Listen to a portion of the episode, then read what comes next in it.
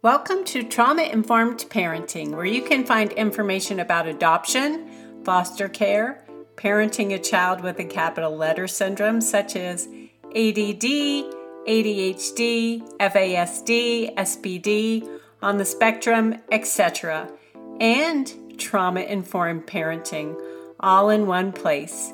I'm Kathleen Guire, your host, mother of seven, four through adoption former National Parent of the Year, author, teacher, and speaker, but more important than any of those things, I'm a parent just like you. I know what it's like to raise kiddos with trauma histories and capital letter syndromes. I used to feel as if I were the only one struggling, and because I felt that way, I isolated myself. I don't want you to feel alone in your parenting journey. So grab a cup of coffee and join me for Trauma Informed Parenting, a coffee break podcast. Hi, Kathleen Guire here. Welcome to this week's episode of Trauma Informed Parenting, which we are doing another in our series of Trauma Informed Parenting 101 with Dr. Jared Brown. Welcome, Dr. Brown. Thanks for having me back, Kathleen. Appreciate it. And we were just kind of chatting before we started that there are back episodes.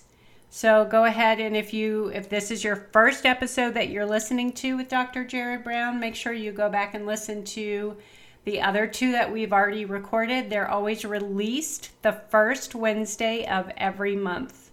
And today we are starting a new topic and I will let you introduce that, Jared.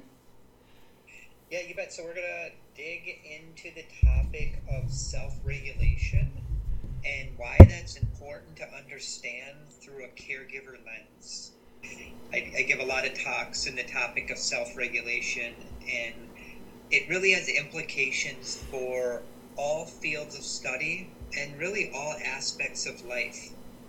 And the reason why I say that is with having greater self regulation, we're in a much better position to live a healthier life. We're typically happier.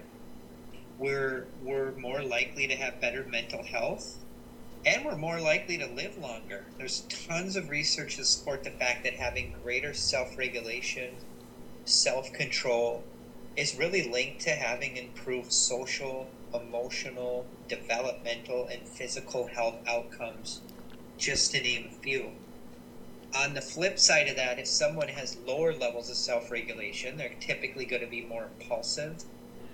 They might have that inability to delay gratification. And when mm. that's the case, in some cases, lower levels of self regulation have been linked to having more health risk behaviors, obesity. There's plenty of studies about obesity and lower levels of self regulation someone who has a drug or alcohol problem, partially that's rooted in a self control deficit. People that have a really hard time maintaining employment and get mad a lot and may say things to rub people the wrong way and they lose friends and they, they really struggle with just connecting with other people. Self regulation could be one component. Mm-hmm. And a very, very high percentage of people who are in prison and jail and come into contact with the criminal justice system do have lower levels of self-regulation. So there's a lot of reasons why self-regulation deficits can happen. But if we, we really look at it through that parenting lens, let's say a parent has greater self-regulation, they're going to be in a much better position to probably manage their stress more effectively they're going to have greater self awareness, so that they're probably going to be in a position to understand their own strengths, their limitations, and that that's a sign of of great strength. If we know our own limitations, we're then in a better position to ask other people for help or seek out some advice or training or education. Having good self regulation is also linked to just having good personal awareness and knowledge too. So just having greater knowledge around parenting strategies that may work and may not work. And part of self regulation, too, there's a big component called cognitive self regulation, hmm. where that's kind of related more to the executive function of the brain, mm-hmm. where that's related to like decision making, problem solving, goal planning, all of those things. There's many different dimensions of self-regulation. If you want me to talk about them today, I sure can. But interestingly too, like we have better self-regulation as a parent, we're probably going to be in a much better position to plan and organize and use time effectively as well. And we're probably going to be less likely to burn out and deal right. with like sleep issues, all of these things. So this is a really critical topic to be aware of. So, Kathleen, any thoughts on that? I'll, I want to stop for a second before I go deeper into the weeds. Right. I, th- I think this is a really important topic because the question I get asked more than any other question is directed towards their children's behavior. What about the behavior? And sometimes we're missing that link of self regulation. And it's almost as if, and I try not to be just so forthwith about it, but it's like, what about your behavior or what about your self regulation? Because often we point our fingers at our children and their behavior without looking at our own lives and saying, what can I do to self regulate myself first? Because if we regulate, then our children are going to mirror our regulation more readily. I'm not saying it's going to be perfect. I'm not going to say it's going to be like 100%. But I think addressing that part of it is the importance of self regulation as it comes to the behavior in your children, because that's what people really want to know about. Like, how's this going to help my child if I deal with my own self regulation? Yeah, you, you, mentioned it parental modeling. A lot mm-hmm. of this has to do with what kind of environment that child grew up in. Were they in an environment where parents were really regulated and kind and calm and patient? Or mm-hmm. were they in an environment where parents are under a lot of distress? They could be dealing with personal distress. Maybe mm-hmm. they just lost a job, or they're struggling with money management, or they're dealing with some relationship conflict, or maybe there's some some school related issues and Maybe there's a grief, some grief and loss issues. When caregivers deal with a high level of distress and the, and the children witness it or can feel that energy, depending on how long it goes on for, obviously, no parents are perfect. Mm-hmm. But if it's a consistent pattern of behavior over a longer period of time, those things can contribute to children kind of having more self-regulation deficits themselves. So as that child gets a little bit older and enters a K through 12 setting, and, and that child's dealing with self-control deficits, self-regulation issues, they could enter kindergarten and almost present as if they have ADHD, when in fact mm. maybe it's maybe there's something else going on children who lack good self regulation too are much more likely to not sleep well. So maybe they're chronically sleep deprived and they're just fatigued, and now they go to school and it looks like they're not paying attention. They're more irritable. They're they're more agitated. Could there something else be going on? Are they sleep deprived? Is it a trauma trigger? And right. I forgot to mention too with with this. Think of the era of COVID nineteen and all the stress that that's put on our society. Some mm-hmm. more than others. There is evidence to support the fact that COVID 19 and all the things that came with that have really amplified a lot of these things that we're talking about today. In particular, parental burnout. That's a huge topic I think right. we need to be aware of because if parents are burnt out, they're much more likely to have lower levels of self regulation and self control. So they may come off as more short tempered, where they might, the, the littlest thing could irritate them, and they may have a behavioral reaction where they start yelling or screaming at the child. Parental burnout's a real thing. You hear a lot about burnout in the workplace, but there's there's burnout in the home too. So we need to be aware and have good self awareness that if we're burned out, if we're feeling overly stressed, it's okay to take breaks. It's okay to ask for help because when we are just depleted of our energy, we're not sleeping well, there's a higher likelihood that we're probably going to be dealing with some physical health issues, more mental health challenges, maybe more anxiety, more depression. All of these things can just exacerbate parental self regulation kinds of issues. Right. Here's another thing, Kathleen, to think about. What happens if mom it was pregnant, and during the pregnancy, she was dealing with tons and tons of stress, and she was dealing with a lot of just physiological dysregulation, but mm-hmm. also maybe cognitive self regulation deficits. All of that negative energy, that stress, can be passed down to that developing child in utero. And in some cases, depending on the, the type of stress, the type of trauma mom was going through, that can really impact the maternal fetal attachment pattern. So it's so important to understand this topic within the context of attachment theory as well, because attachment really begins at conception. A lot of people say it begins when the child's born. Absolutely not true. It it begins at conception because there's so many different neurophysiological biochemical processes going on during pregnancy that can have a really negative or positive impact on that developing child. So when the child's born, let's say the child is born, and during the pregnancy process, there's a lot of trauma and stress and, and things of that nature. Sometimes the child's already going to be born and there might be even more temperamental, more irritable. They might have more food sensitivities, more sleep problems. When that's the case, that puts even more added pressure on that family system because if the child is dysregulated and maybe not sleeping most of the night, mom or dad are probably not sleeping as well. So we really need to think about this through a prenatal lens as well as an early childhood lens.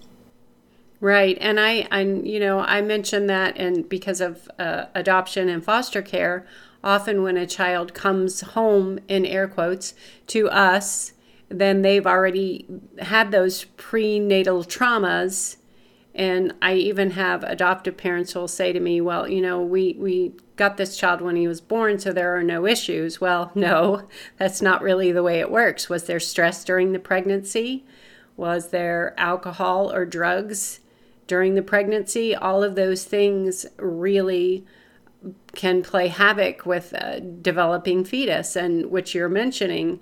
But I want to kind of pull back to another thing that you said earlier because I want to say to moms, you know you said you know you need to know when to get help because moms get burnout and more than any other time in you know in my lifetime because of the pandemic and everything moms are burnout it's okay to ask for help. Moms struggle with asking for help more than anyone raising my hand here because we somehow feel as if holding the family together is our responsibility because we're natural at nurturing.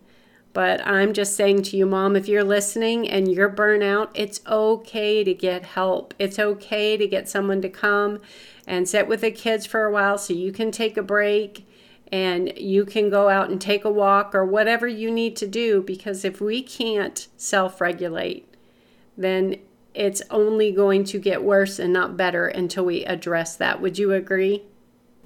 100%. Yes, absolutely. And it's about taking care of our emotional health, mm-hmm. our physical health, our behavioral health, our spiritual health, and staying in contact with your healthcare provider, getting mm-hmm. good sleep, eating healthy, exercising. Maybe it's meditation, maybe it's yoga, maybe it's joining a support group, maybe it's just taking a break for a night and maybe the child stays with a, a trusted caregiver or a loved one or a trusted friend just to take a break. Mm-hmm. Being aware of our screen time habits too, because there's tons of literature that support the fact that excessive screen time exposure can really erode our self-regulation abilities uh, in adults and in children. So really being aware of how much time we're on the screen, how much we're doing things. If we have a go, go, go mentality and we are just go, go, go from sun up to sundown, that's not good. If we're skipping meals, if we're not drinking enough water, being aware of how much caffeine intake you have, if you are using a high amount of sugar sweetened beverages, all of these things are really threats to our emotional, behavioral, and physical health, to name a few. So, really looking at this, I, I like to look at it through kind of a integrative, holistic mind body approach because lots of things can happen with our body. mm-hmm. and it can really wreak havoc on our self regulation abilities, to name a few. So then that can trickle down into problematic caregiving practices in some cases, and it can put a lot of strain and stress on the relationship if someone's married or with other family members, friends, and coworkers as well. So this just doesn't impact the family system. It can be carried over into the school environment, the work environment, and so on. Right, and I I know that um, the body keeps score, and sometimes we don't check the score until it's so high. I mean, when you were mentioning all those things, I think of all the moms I know that use caffeine to keep themselves going. They don't eat until two or three in the afternoon because they're too busy with doing things with their kids and school and sports and everything. And it really, it really adds up. And when it adds up and it spills over into every area of our life, and that's why, you know, I've had my um, moments of health breakdown where I've had to just step back and say, I need to recalibrate. I need to pay attention to what my body is telling me. And then then my family gets healthier because I get healthier. And I think that's so important. And that's what I mentioned before we started recording that this particular episode is releasing at the beginning of December. So maybe you could give us some advice like, how do you approach the holidays with this in mind? Because there's so many cultural expectations. You have to go to all the things, you have to buy all the presents. You have to buy for everyone. And sometimes, especially with our kiddos, they can't, they're struggling with regulation because of maybe capital letter syndromes or other traumas. And going to all these things sends them over the edge, which sends us over the edge. So maybe if you could address that, that would be really helpful. It's a, I mean, if we we live in a culture where it's a rat race. So mm-hmm. learning how to set boundaries and limits, and you know, it's okay to just slow down a little bit. We don't always have to just go check off a box and buy a gift for this person or that person. That's just my opinion. I think it's very important too to have some flexible thinking some mm-hmm. adaptability too, and, and, a lot of self compassion, kind of cutting ourselves slack. We're, we're doing the best we can, maybe too. Mm-hmm. The holidays can be overwhelming for a lot of clients I work with. The holidays are a huge trauma trigger, especially if they've had histories of childhood trauma, abuse, loneliness, divorce, rejection, kids that were thrusted in the child welfare system and had termination of parental rights. This is a tough time of year I mean, all times a year can be tough, but especially during the holidays for some individuals. I think empathy is a, a mm. huge thing too. Being aware of our own empathy, our empathy for others, validation and attunement, and engaging in like good perspective taking and active listening. Mm-hmm. And really learning how to be patient. I mean, I think that's one of the most important strategies to learn with some of these things. Because we if we lack patience if we have a tendency to be impulsive or have that inability to really delay gratification and we just act on the first thing that pops in our mind that can lead to a host of issues. So really learning like delayed gratification more patience i think that is helpful Mm-hmm. I think it's also helpful just during the holidays or any time too, working on being more creative. Creativity is a very positive parenting approach. Focusing on collaborative problem solving, that can be really helpful. Maybe someone's tapping into their emotional or social intelligence. So these are things I would highly recommend I think anything too we can do individually and collectively and through a family systems lens to build up our resilience. We can't go wrong with building up resilience because think of resilience as kind of like a bubble around us or a force field. When things come at us that are really tough, it helps us bounce back from it more. It's not going to like stop it from happening, but we may be more bendable, more flexible rather than breakable. So, promoting resilience. And how do we promote resilience?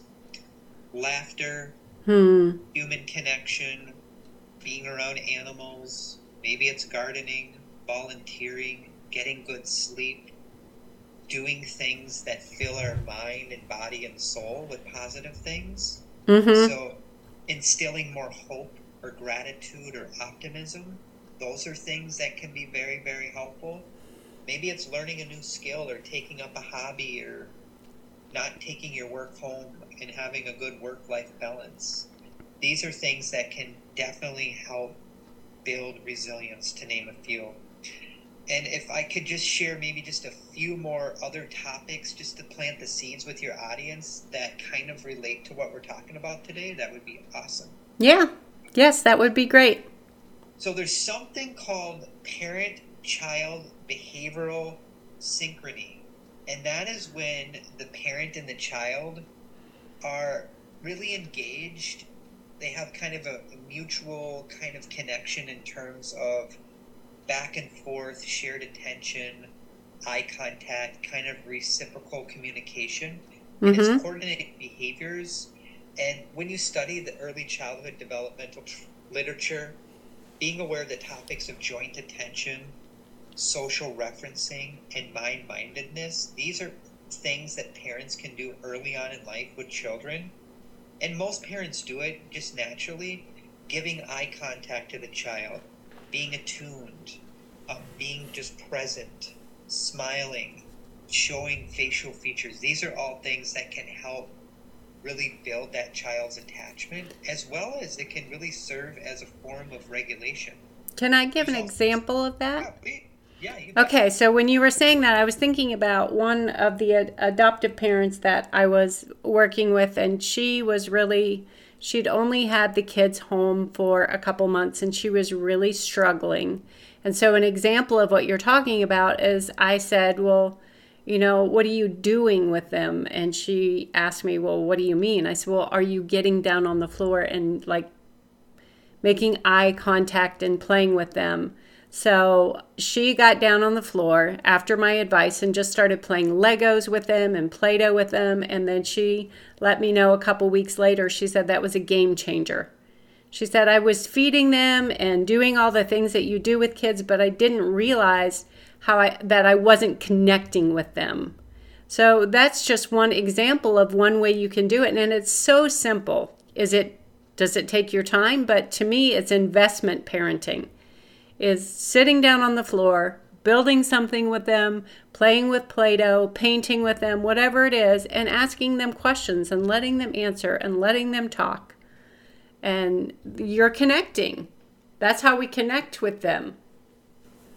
Love it, absolutely. And part of what you said without saying it is mindful parenting, staying in the moment, not Mhm. getting kind of hijacked by other things, and just really looking at that child and staying in that moment and Mhm. being aware of our own feelings in that moment as well.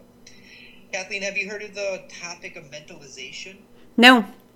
So there's mentalization and parental mentalization. I do a lot of talks on theory of mind, Mm-hmm. and sometimes theory of mind and mentalization are talked about interchangeably.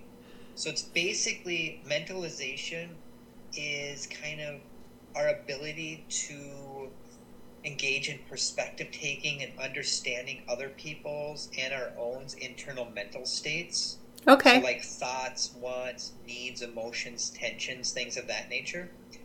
And if you really want to get deep in the weeds and studying kind of these topics we're talking about today, I encourage your audience to learn about parental mentalization. So this is just really tuning in and, and understanding that your child has their own mental states and modeling Right. that and really using mental state language and teaching children words to describe their emotions. And there's something in this literature called emotional bridging as well. So you're really helping that child connect the dots with their emotions and how to name them and label them and process them. And as they get older, this is going to help them be more successful in life.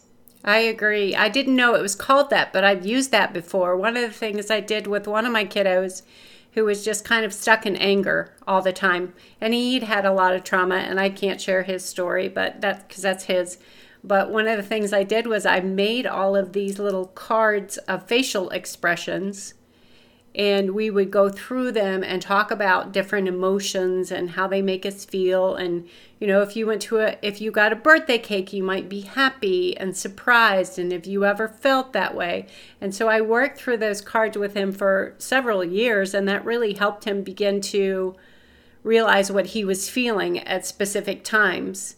And realized that he had more emotions than anger and then my one of my sons when he got a little bit older he was working with a boy who was on the spectrum and he borrowed those same cards from me and used those with him so is that what you're kind of talking about referring to I think that's an aspect, absolutely, of it. And there, there's another ask another term that relates to what you're saying. It's called parental responsivity. This hmm. really think of that as a a really responsive parenting interaction style where a parent who is responsive like this, they're going to show more parental warmth. There's hmm. plenty of research literature on parental warmth, and parents who are more warm to their kids, like emotionally warm, mm-hmm. that forms attachment, trust, parental kindness, nurturance and parental dependability and stability and being emotionally present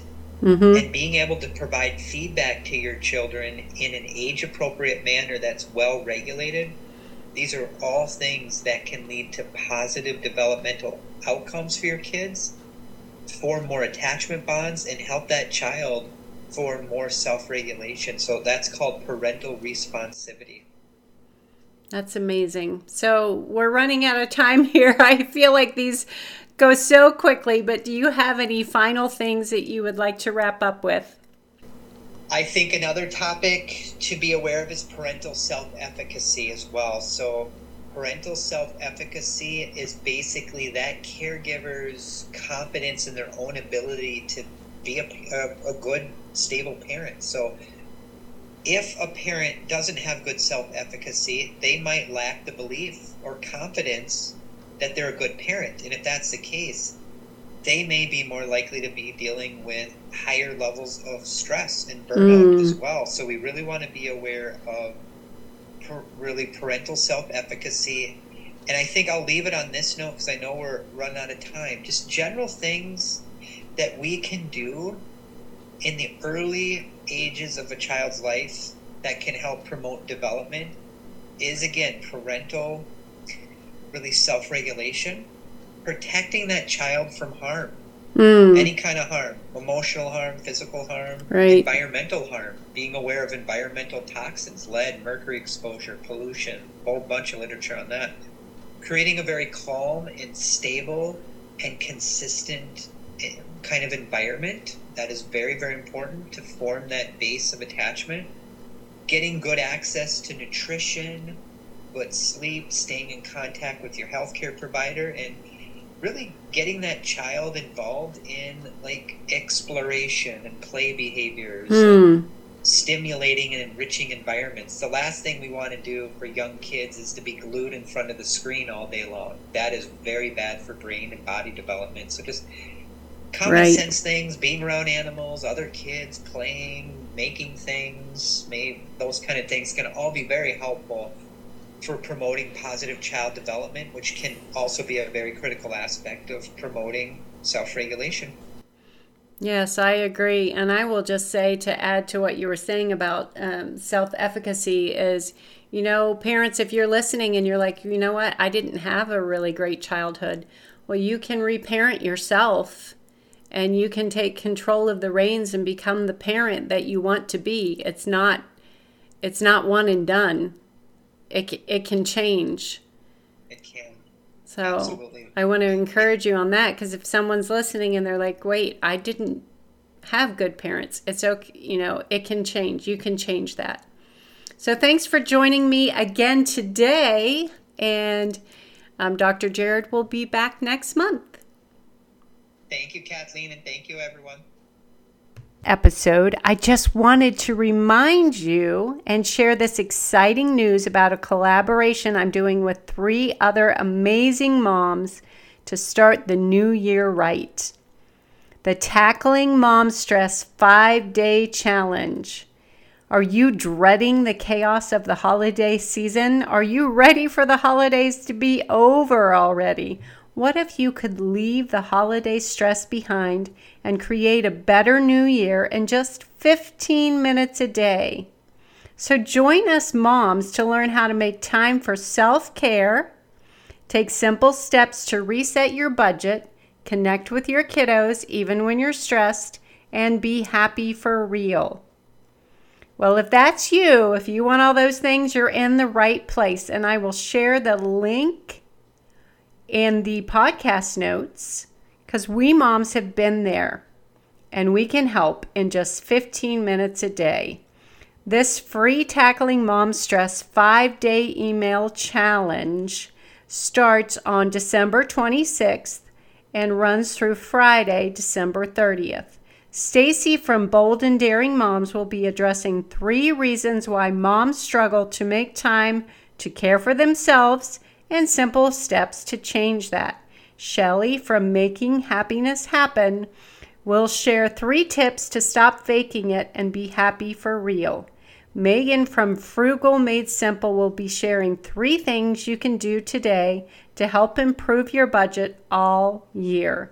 And Kathleen, yours truly, from Trauma Informed Parenting will be sharing three steps to keep connecting with your kiddos when you're stressed.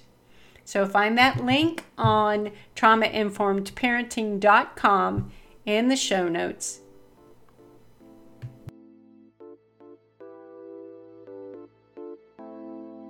Thanks for listening to Trauma Informed Parenting. Make sure you subscribe on traumainformedparenting.com to receive a free resource and receive a newsletter plus updates when books or new courses are released. Also, please subscribe to the podcast on iTunes, Podomatic, or Spotify and leave a review so other listeners can find trauma informed parenting and know the value of the show. You're welcome to send me an email to contact at traumainformedparenting.com.